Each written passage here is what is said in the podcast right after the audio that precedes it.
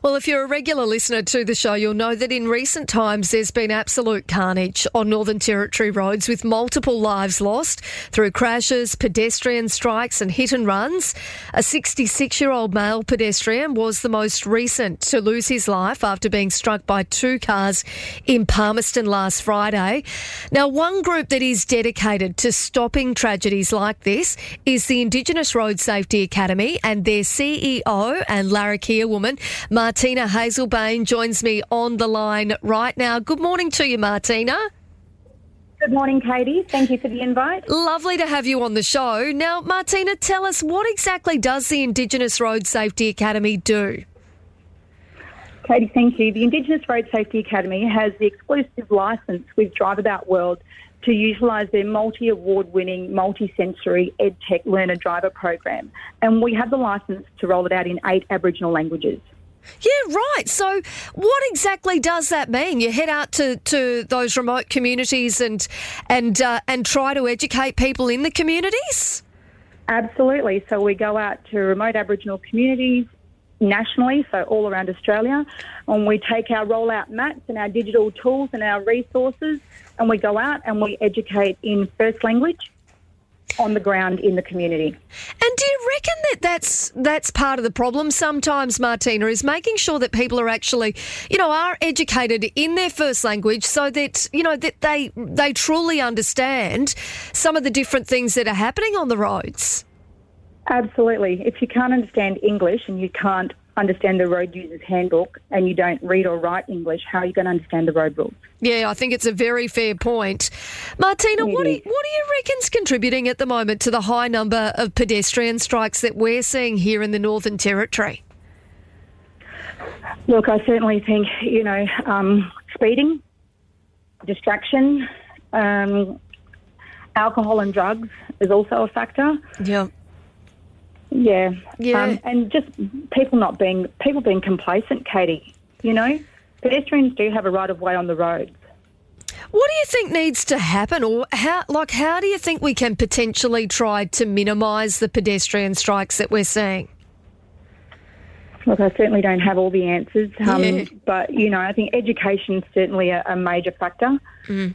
Educate. We need to educate our people. We need to educate our community. We need to educate society. And Martina, when you go out to the communities and you've got, um, you know, you've got the road mats and things that are in uh, in first language, what's the reaction that you get? The reaction is remarkable in communities. It's highly engaging. It's proactive. It's educational. You get a whole community involvement, and it's what we need, Katie. Yeah, it's look, something's got to change at the moment because, as I said, we've like it has been a, a terrible few weeks. Um, I mean, yeah, I, I- like I know that.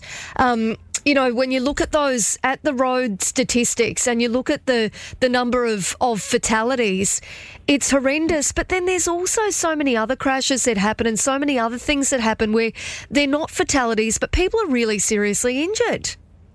Absolutely. Look, and you know, every life lost is is such a tragedy. You know, um, in my own family structure, I've experienced road trauma and you know, loss of lives for deaths, and you know, everyone feels it. You feel it as a family, you feel it as a community, um, and we want to be able to reduce. We want to be able to reduce those deaths on the roads.